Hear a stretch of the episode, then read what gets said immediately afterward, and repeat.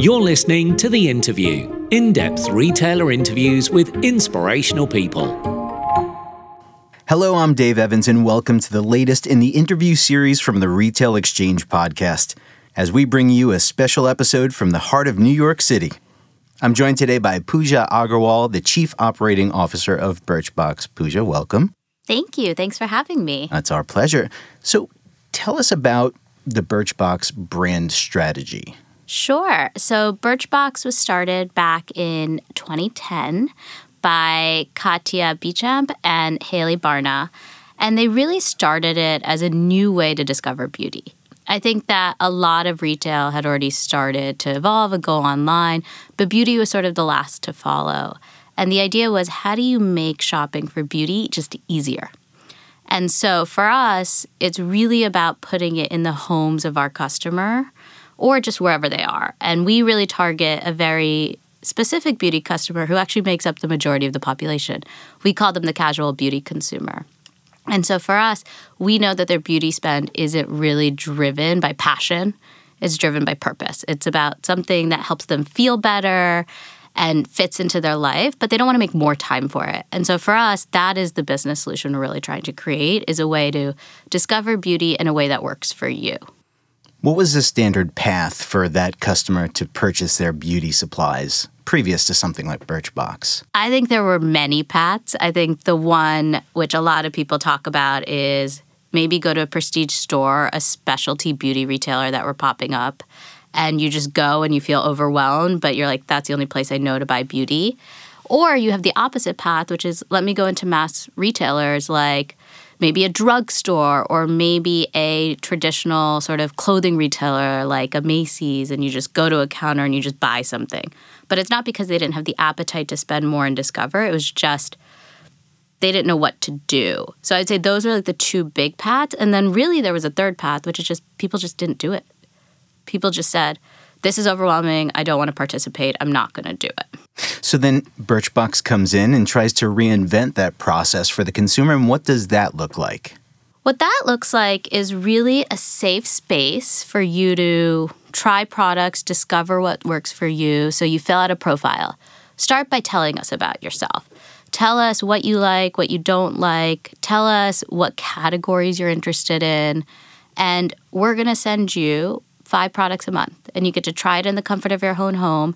You don't have to immediately spend money on a full size product and then try it, realize you don't like it, and then leave it. Like, how many times do you buy something and you use it once and you're like, I hate this? And then you just stare at it on your counter and you're like, wow, this is here to remind me every day what a mistake I made.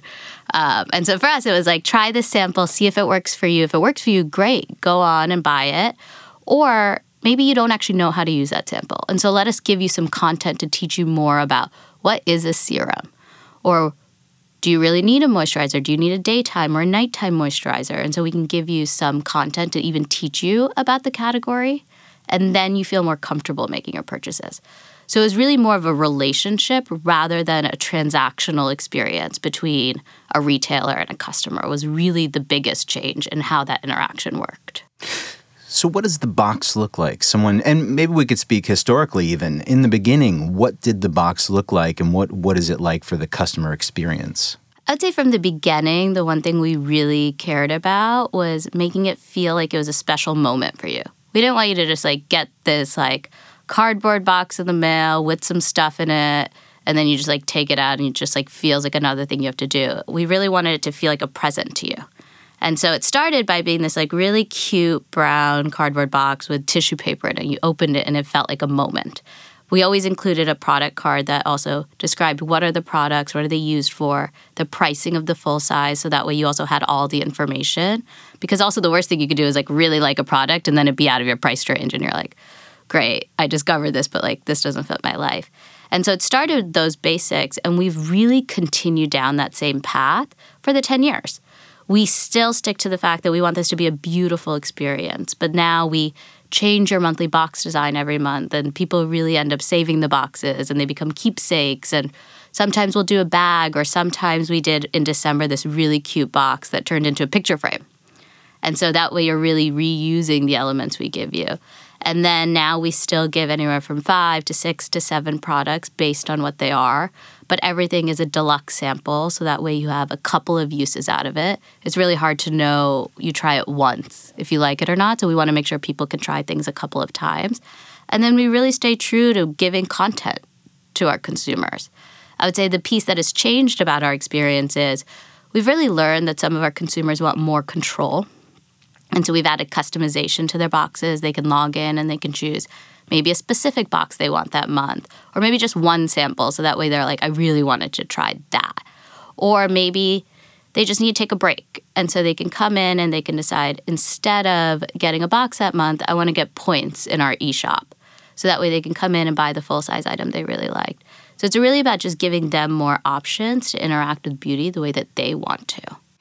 What does the follow up experience look like from Birchbox communication wise to see what was liked and not liked from the box that month? We really try to keep it very easy for our subscribers, knowing that it's not a big part of their life. They don't really want to spend a lot of time doing anything with it. So it's as simple as going in, review your products, tell us if you liked it, you didn't like it, and then that way we can incorporate that feedback into your future boxes. So it's really about us doing the heavy lifting for them. How would you say the shopping habits of beauty customers are changing now with more of these subscription models coming online and even the face of beauty retailers changing? How are the habits changing with that? I think one of the biggest things that's changing in beauty, but really everywhere, is this idea of a brand and a connection. I think for a while there was this really direct connection, even like home selling, right? People would go into your homes and sell you products. And then it really transitioned into mass selling and it was about how quickly can I get it or how many options can I have or I want to know everything that's out there in the market. And I think now we're readjusting sort of back into that middle of people want to feel an emotional connection. I think beauty and grooming in particular is a very personal space. It's a space that's unique for everybody.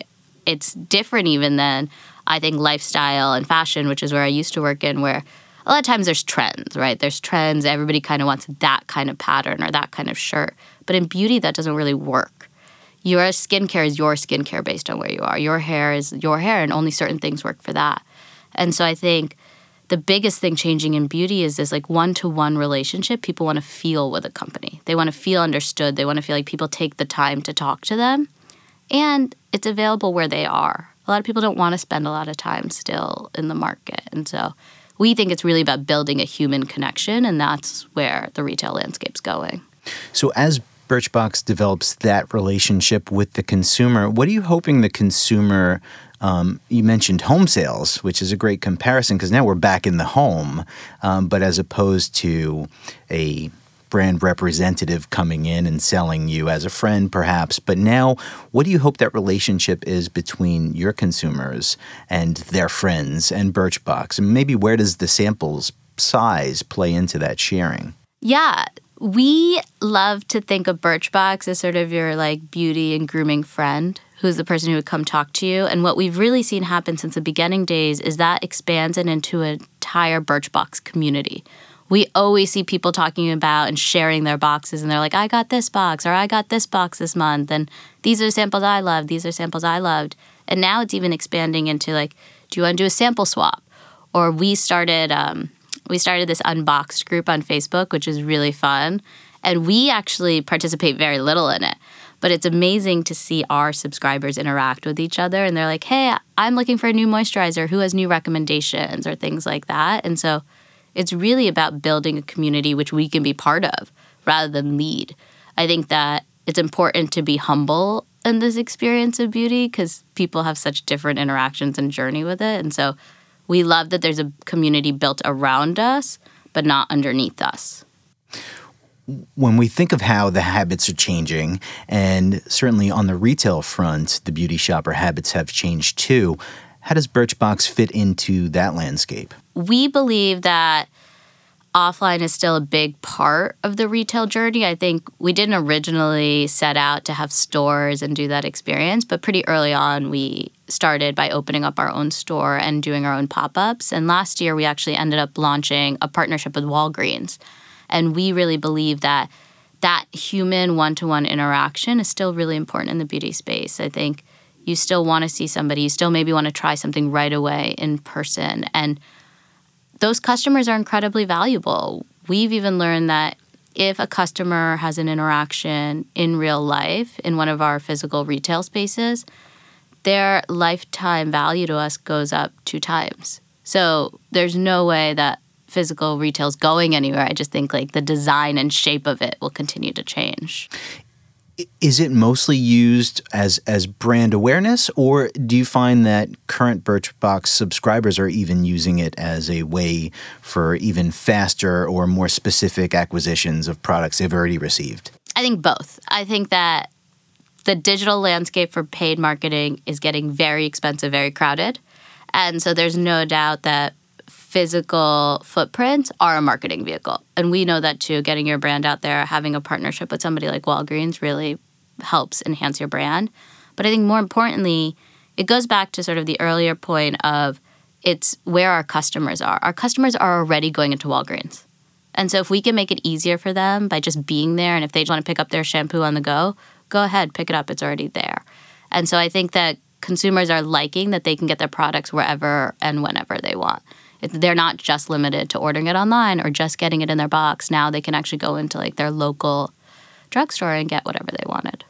One of the main selling points of any subscription service, um, certainly when it's not based on private labels, is curation. What's the curation strategy of Birchbox? I think it really comes back down to focusing on our core customer. It is really about focusing on that casual beauty consumer. And so we think about products that are easy and convenient and will help you save time or will help you enjoy the time that you're already spending on your routine rather than being like, we're going to send you a five step how to do a smoky eye routine. Like, that's just not our consumer. Maybe they want to do it if they're going to a special party or if they are doing a costume or something like that. But on their everyday routine, it's not something they're doing. And so we've really focused on products that will give them the experience they want rather than trying to serve the entire beauty market. Now, it's no surprise, probably from the sound of my voice, that I'm a male and I'm not, I don't consider myself a beauty shopper, but I do subscribe to a box service. I get my razor blades from one, and I've really appreciated, um, A, the convenience of receiving it at home, but I do like discovering new things. But where does the male fall in Birchbox's strategy? It's very much the same as our beauty strategy, as our grooming strategy, just because it's not talked about as much. So, one of my favorite things that I learned once getting involved with the grooming business is that there is no doubt that grooming customers care just as much as beauty I care. customers. Yeah. Can, can you see how my beard is Yeah. so nicely trimmed? I, I do care. Yeah. They just don't want to talk about it. Right. They're not like hanging out with their friends and being like, hey, your beard looks great today. What'd you do for it? Although I do appreciate hearing that. Yes. and so this is the whole trend that's changing is like one I think that subscriptions have created more of a conversation for grooming. I think two it still allows grooming customers a space to enjoy in their own privacy and try things out cuz everybody wants to feel good. Everybody wants to feel good about themselves. And so, what better way than to have it in your home, trying it yourself? And then ultimately, it will start a conversation with your friends. Like, I know all of my friends who've subscribed to the grooming box are now all talking about it. And they're like, wait, can I just like get one more? I do have a text chain with my male friends where we do discuss these kind of products, but it's interesting. I mean, I remember a shaving store that was um, certainly popular 15 years ago when it came out. I didn't necessarily enjoy going. It felt too excessive. I don't know if that's a guy thing or not, but it so for not having a space to comfortably go to, bringing that to the home seems to make sense. So, how does that experience look differently on the grooming side with Birchbox? It looks pretty similar, honestly. It's also a monthly subscription where you get five to six products to try a month. The categories are different. And I think the profile becomes even more important in a grooming subscription because you need to tell us about your hair preferences, your facial hair preferences, things like that. But other than that, it's pretty similar. There isn't a big difference, I think, between beauty and grooming. I think marketing has made it a big difference, but I don't think the end user actually finds it to be that different outside of the categories and what you use. Where does the motivation for self care and and that approach fit in? I think for us, and I can speak to this being a casual beauty consumer myself, is I don't have a lot of time. I think a lot of people, no matter what you do, no matter what your job is, no matter how you spend your day, everybody always wants a little more time. And as a result, we're always in a rush. We're always like, oh, I just got to get to the next task. I have to get to the next task. And you just stop enjoying. And so for us, what we're saying is don't spend more time on self care. We know that's already feels impossible. But we're saying the time you already are spending on the things you do every day, right? People's beauty and grooming routines are an everyday routine. Just enjoy it a little bit. Feel like you're taking care of yourself. Feel like you are loving yourself. And so for us, it's really about that journey of enjoying the moments that you're already spending in your day rather than saying, you need to have this whole self care routine. And I can't believe you're not spending an hour on self care every day. Like, it's okay if you only have five minutes. Just spend those five minutes, but enjoy them. Where do we find that messaging? Where does Birchbox put that messaging? So, this past year, we released a new brand campaign. It's really about you time. And so, what we consider you time is truly as literal as it is time you spend with yourself. And so, for us, you'll see it in our videos, you'll see it in our content, you'll even see it on all of our social media feeds, you'll even see it in the people that work there, right? Our staff at Walgreens or even our staff at Birchbox. We all really believe in this. And so, I think it's really a 360 approach. And it's easy to be a 360 approach when your brand really believes in it. Walgreens makes so much sense as a partnership because there is Walgreens everywhere. We see it on almost every corner. But what is it like for Birchbox to live in another retailer's space? I think at first we sort of had the question of is this going to work? Is it going to make sense? Are we going to be able to maintain our brand identity? Are we going to be able to maintain the brand's brand identity? Because now you have a brand in another brand in another brand. That feels far away. But what I think it really comes down to, and what ended up working for us, is the staff. It is really important to have staff that cares and that can speak to all of the brands and speak to the Birchbox brand and speak to why the partnership makes sense. And so we were really lucky, and we have amazing beauty consultants in all the spaces. I think the second is the experience. We did create a very branded experience within the Walgreens to distinguish that this is a Birchbox area. But we didn't make it so separate where there's doors or walls or anything like that because it's okay if you shop in mass and you shop in prestige. And we wanted to keep that really fluid. But at the same time, we wanted to sort of share the things we've learned online, like curation, like customer favorites, like how we shop by categories instead of brands, which is really different than how most beauty retailers are set up, right? If whether you walk into a specialty store or you walk into a drugstore, it's all done by brand. And we're like, that seems confusing. If I want to find a face wash, why are your face washes not all in one area so I can compare them? So we did change some like true layout stuff, but we really like ultimately wanted to lean into the staff and having it feel really fluid and comfortable. Seeing the Birchbox section in Walgreens makes so much sense, but someone just hearing about it that says to themselves, well, I've been in pharmacies. I've seen the travel section uh, of sample size things. What is the differentiator? To be honest, it's the brands. I think it's the fact that these are new brands that people can try is a really big deal. I also think, I mean, this sounds really simple, but we think it's a big game changer is like just the look and feel. Like when you walk into a Walgreens, the Birchbox area is so exciting we've made it feel like a home. We've brought our core principle of feeling at home into a Walgreens store. So, could you ever imagine going into a Walgreens and being like, actually, I kind of want to spend 20 minutes here? And so that's what we think changes. You invite you into our space. We don't say, hurry up, choose something and leave. We're like, come have a conversation with us. Come try products. We have a tester for every single full size item, which is not common in drugstores, but we're like, come test the product, see what you like. And so, yes, there are travel sized items and there's a whole travel section.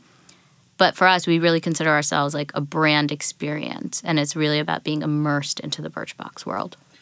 When we think about the future of retail, this certainly sounds like it. I mean, it, we're talking about a different experience within kind of a legacy retail space. What do you think the future of retail looks like? I think it's pretty similar to that. I think I do think one thing that's going to happen are a lot more partnerships. I think that consumers don't want to go into 12, 15 different stores anymore. That's time consuming, it's confusing. And so I think we're going to see a lot more partnerships come to life where how do you find customers who have like behaviors and combine those behaviors? I think the other thing that's going to change is this idea of a human connection. If you're going into physical retail, you've actively chosen to not buy something quickly online and you want to connect with a human.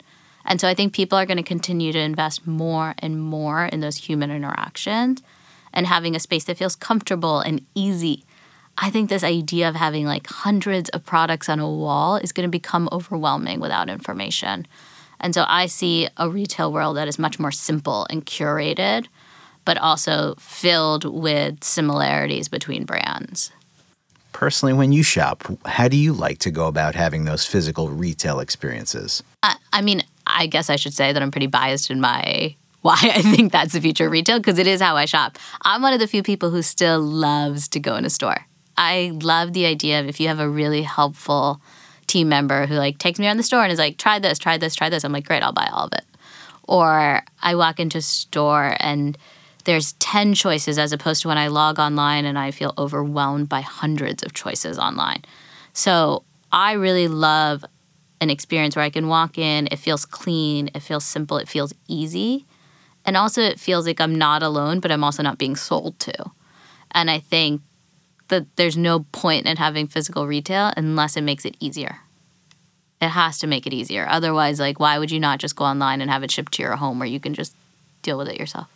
Right. I mean, there are certain products in all of our lives as consumers that we know we need and that we need them on a regular basis and we're just consuming them. But then when it comes to discovery, I think maybe is that where Birchbox sets itself apart? I think so. I think discovery is definitely one. I also think with beauty and grooming, it's a space that's primed for discovery because – there's different seasons. As you age your skin changes or maybe your routine changes or maybe there's a new life event that's happening or you're starting a new job. So i think in those spaces in particular discovery will always be a part of it because as life changes so will your routine. But i also think even for the everyday consumer like there is something nice about going in and being like i need to buy a bottle of water why don't i just pick up my staples while i'm here too so I do think there is an element of convenience as long as you're in the right locations. I think that if you have to drive 15, 20 minutes to get a lipstick, you're probably not as likely to do it. What is the evolution of Birchbox? We have a decade under our belt now, and we're entering a new decade now. What has the evolution been, and what does the future decade hold?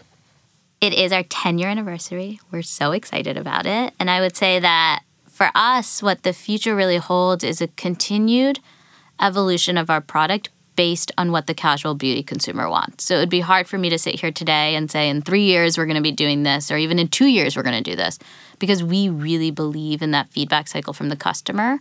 And I would say that's what our evolution's been over the last 10 years. I think customers told us what they want, and that's what we keep doing. They're like, we want more choices. We're like, okay, we hear you. They're like, we want more content. Okay, we hear you. We want to be able to buy this offline. Okay, we hear you. And sometimes we'll try it and it'll be a miss. But then sometimes we do something and we don't even know how much it resonates. And so I would say our path to evolution isn't that different. I would say it's just much more focused on the casual beauty consumer as opposed to the entire beauty space. And it's much more iterative. I think we really want to keep building on a product that we know that our subscribers already love. Birchbox was very early too. I'm not sure first, but very early to the subscription box uh, beauty service. There are more challengers now than there were 10 years ago. Um, what does that landscape look like? It is competitive. That's for sure. I don't think you can deny that. Um, we do like to believe we were the first, um, but I think the truth is, is the things that set us apart is really the consumer we target people are still going after really the people who are spending a lot of dollars in beauty prestige, the casual consumers being overlooked every day. And so I think for us, it doesn't feel as much like a competition because we are building a unique product for a customer that's still underserved. And I think the other piece is around that connection. I don't think we're trying to be a product for everybody. I think we want to build deep relationships with our customers and our subscribers. And the only way you can do that is by creating a really great product that they love. And so, yes, the space is competitive when you look at it topically, but I think once you break it down to like the space that we're playing in, which is this idea of human connection for the casual beauty consumer, it becomes pretty small pretty fast. 10 years is a long time, and I'm sure many challenges have come up over the 10 years of Birchbox. But what has been some of the major challenges and how were they overcome? Yeah, we've definitely had challenges. You can't build a business for 10 years and not have them. So I would say, I think looking back, one of the biggest challenges we had was a couple of years we changed our loyalty program. And we sort of approached it kind of by the books of business. We're like, okay, these are the 10 steps you need to take if you're making a big change to a program that your customers interact with. And it was just the wrong move. I don't think the changes we made were necessarily wrong, but I think the way we approached it was not the right thing. And I think it was such an eye opening experience to remember that we need to operate from a customer human first perspective. And ultimately we ended up taking those learnings from what customers told us, the feedback they gave us, their emotions around it. And last year we changed the actual price of our product. So some would argue a bigger change than the loyalty program. And we approached it from a human first perspective. We went out there, we were really transparent about what we're doing, why we're doing it, what are the customers going to get out of it. And the response we got to that was just radically different. And so I think a lot of our learnings were really around how do you interact with customers along the way. Like, of course, you're going to have to change your business model. Of course, you're going to have to make hard decisions as you're figuring this all out, right? There weren't other subscription companies to learn from. We couldn't be like, oh, they're doing it that way, so we should do that too. And that's okay. But it's how you bring the customers along the journey with you that matters. And I think it just took us some time to learn that. And I think it takes all businesses time to learn that. Similar in the routes to market, you've said that you tried pop ups and then the standalone store, and now the Walgreens concessions. What have we learned about what works and what doesn't work? If I'm being honest, I think we're still learning. I think the the mix of how much do you rely on people versus just experience is still something we're playing with. I think the idea of location to your customers is really important. So we have learned that just having one standalone store is pretty difficult. You become a destination shopping spot, which is not really what our consumers looking for. And I think how you brand, how easy you make it to discover in a physical retail space is also something we're learning. We've learned that category shopping works super well. But what we're still learning is how many choices do people want? Do they want a wide selection? Do they want a smaller selection? So I think there's certain things we figured out, like staffing really matters, making it really easy to shop matters, location matters. But I think we're still learning what is the ideal selection, number of categories, number of items per category, things like that. So being a digital first business allowed you to be nimble with those changes. But once you're in the retail world, uh, do you feel more constrained? Is it harder to implement those changes quickly, or is the way you've laid out the Walgreens concessions allow you to continue to be nimble? I think it's a mix. I think you're inherently a little bit more challenged when there's fixtures and shelves. That's just like a physical constraint. But we actually approached it with a very digital first mindset, and we are like, okay, these are our category pages we know we have a certain number of slots, and at some point it becomes unshoppable. Same thing happens online.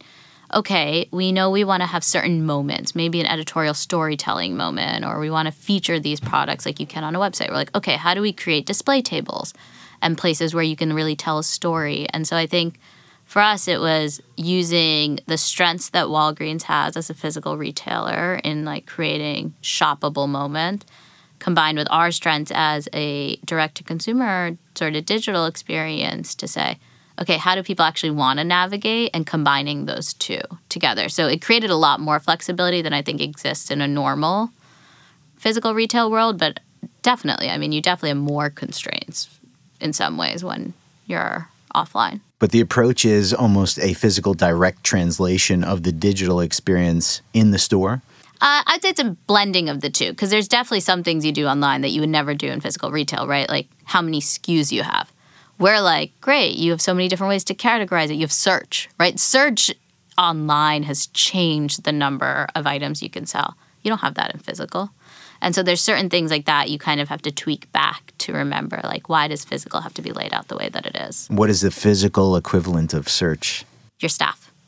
Your staff is your physical equivalent where you can be like you're human, you take actually better inputs, right? You can ask a consumer what they want and then if they have great product knowledge, which great staff will, they can help lead you in the right direction.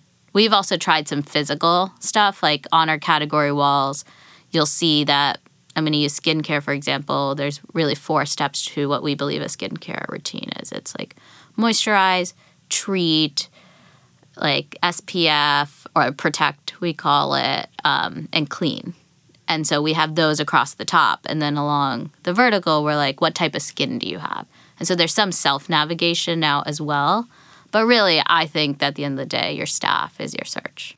How does your staff, how are they trained to balance the difference between the Birchbox brand ambassador experience and then the brand brand ambassador and experience? I think they're trained to not really know the difference. So Birchbox trains all of these beauty consultants and we really spend time on educating them about every single brand, their backstory, what each product can do, and they understand the story of Birchbox. And really, in order to be effective, you kind of have to be able to put all of that together and then all in a framework of Walgreens. Because the truth is, they, they should be hopefully navigating customers between mass and prestige because not everybody needs an entire prestige routine and not everybody needs an entire mass routine. And so it's really the strongest staff are the people who can navigate between all of it and speak to the value that this product brings and why is this product interesting and why do you maybe not need this product but i have one that's maybe a little bit cheaper that works for you and so for us the goal is for it to not be distinguishable between like what is birchbox versus what is a specific brand versus what's walgreens. It really should feel like one cohesive experience. Without choosing uh, as a recommendation but maybe on a personal level where do you skip prestige and go with mass? So everybody at birchbox already knows this about me. I am very i don't know how to use makeup. I very recently learned about skincare and am now realizing it's an important thing in your life as you get older, which I refused to admit for a long time. Um, but hair was always the thing I like really cared about, and so I spend a lot in prestige to make it so I never have to wash my hair. But when I wash my hair, I just spend it in mass, and I'm like, great, I don't need to spend a lot of money here. Um, makeup because I don't use a lot of makeup. I have a few prestige items because it goes a long way, as opposed to like I'm not trying trends and things like that. So if I was, I guess I'd use mass. Um, and skincare is a piece I really invest in for prestige. I think it's like lifelong makeup. If you can protect your skin, it'll be great. Good friend of mine on this text chat I was referencing just told me the other day that he doesn't wash his hair. He hasn't washed his hair in a year. Freaked me out a little bit. Oh, it's the dream. I try to make it as long as possible without washing my hair. I didn't know this was a thing. Oh, it's we used to um Now I'm now I'm concerned I wash my hair far too much. It could be a thing. Um, if you go back to like the old archives of Birchbox social media, you'll see we did what's called a dry hair challenge. Um, or was it the dirty hair challenge? It's one or the other, but some kind of challenge. It's some kind of challenge to see who could go the longest without washing their hair and just using dry shampoo. It was an amazing challenge, and really, people looked incredible. I could talk about dry shampoo all day. It's my favorite thing. well, since we're we're focusing on you, tell us about your career journey. What has that been like? It's it's been fun. If I had to use one word, it would be that it's been really fun. I have not taken a traditional path at all, I would say. I graduated college in 2008, really the worst time to graduate college, and I made an amazing decision that's like, I really want to work in fashion in New York. So I left college without a job, much to a lot of people's dismay. Um, but I ended up getting an internship at Gilt Group because I just I was a person who cold emailed everybody and I was like, please just meet with me. And I got this internship there, and that's really where I started this journey of just always say yes. Just like try new things and say yes and learn. And so at Gilt Group, And for those of you that don't know, Gilt Group was one of the first flash sale online retail companies. And there I did everything from buying to sales operations to creative operations to strategy. And it was really this sort of experience of take in as much as you can and learn every facet of a business because, like, that will only help you in the end. I had amazing mentors there. I learned to manage teams there. I learned to manage budgets there. I really like went down this checklist of like what are all the skills you need to have and how do you learn as many areas of a business as possible. And then I came over to Birchbox because I had gotten introduced to Hayley and she asked me if I would be interested in running operations and truth be told, I'd actually never directly run operations before fulfillment. So I'm like very surprised I got the job, but very excited I got it. Um, Fake it till you make it. Yeah, I'm not sure they would love that idea, but it worked out really well. And I think it's because they believed in sort of that path I'd built at where I was like, I'll just learn it. I was like, I don't know it, but I will learn it and I will try new things. And I, I had already built all these core skills. So they just directly applied.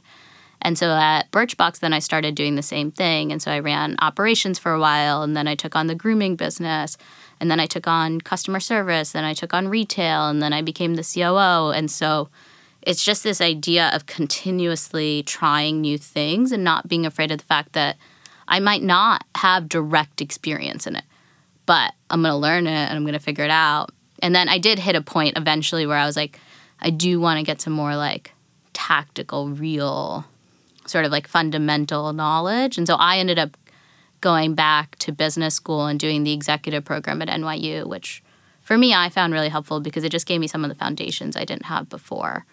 And I met an amazing group of people. But I would say like my I, the way I would sum up my career is try a lot of new things, build a lot of skills, and don't be afraid of what you don't know. Um, somebody will give you a chance on it. A lot of the big lessons come from successes, but some of the best lessons come from challenges and failures. What maybe was a good example of one of those for you? I failed all the time. It's okay to fail. Things are going to go wrong. Inevitably, things are going to go wrong. A transition is going to go wrong. A switch is going to go wrong. But people can't be supportive and help you along the way unless you tell them what's happening and you tell them, like, hey, these are the risks, these are the things that could go wrong. What, what drives you on a personal level?